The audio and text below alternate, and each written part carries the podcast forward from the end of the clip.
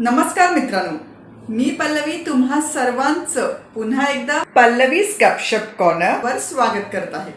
मग सुरुवात करूया आजच्या गप्पांना.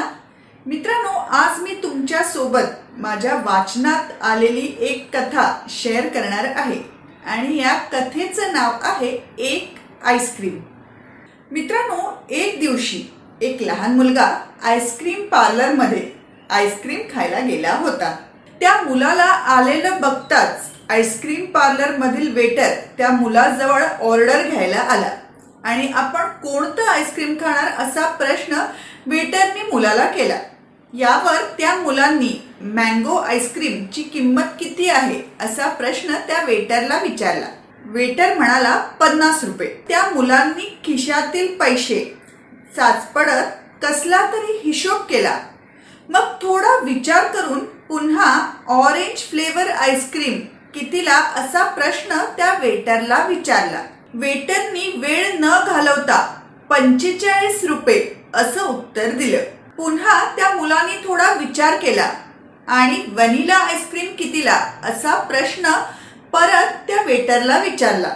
आता त्या वेटरलाही थोडा राग आला होता. त्यांनी पस्तीस रुपये असं तुटक उत्तर त्या मुलाला दिलं.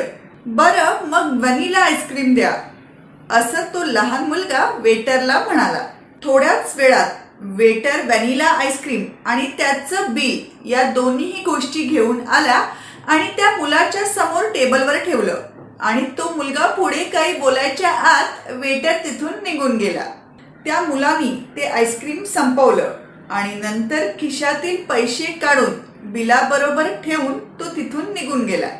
लहान मुलगा गेलेलं बघून बिलाचे पैसे घेण्याकरिता वेटर टेबलाजवळ आला आणि तिथे त्यांनी जे पाहिलं ते बघून त्या वेटरला आश्चर्य वाटलं. मित्रांनो त्या मुलाने आईस्क्रीमचे पस्तीस रुपये तर ठेवले होतेच पण त्याचबरोबर वेटर करिता पंधरा रुपये टिप म्हणून देखील ठेवून गेला होता. हे बघताच वेटरचं मन भारावून गेलं आणि त्याच्या लक्षात आलं की त्या मुलाकडे पन्नास रुपये असताना देखील त्यांनी स्वतःच्या आवडीचा आईस्क्रीम न खाता वेटरच्या टिप विषयी आधी विचार केला. आणि त्या वेटरच्या मनात त्या मुलाविषयी असणारा गैरसमज दूर होऊन त्या जागी आदर निर्माण झाला. तर मित्रांनो ही होती आजची छोटीशी कथा.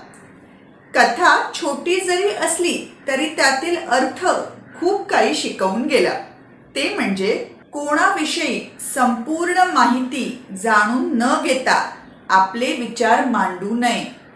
कारण पुढे याचं रूपांतर गैरसमजामध्ये होतं.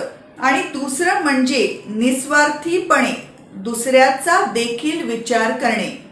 जी शिकवण पूर्वापारपासनं भारतीय संस्कृतीचा मोठा भाग आहे.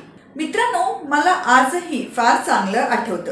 माझी आजी दारावर कोणीही आलं तरीही त्याला रिकामी हाती मागे पाठवत नसे.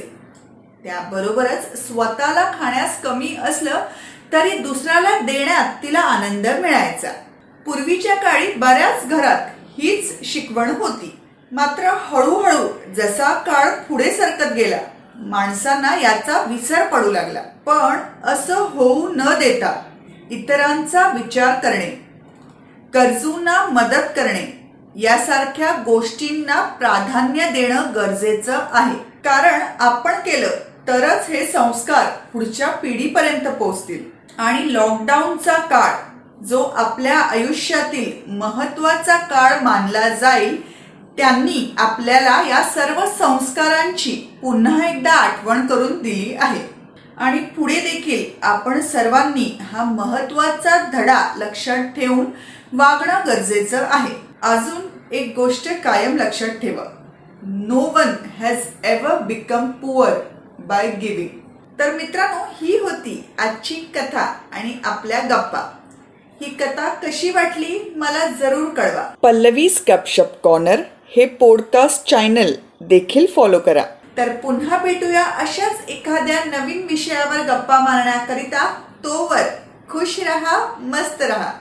धन्यवाद.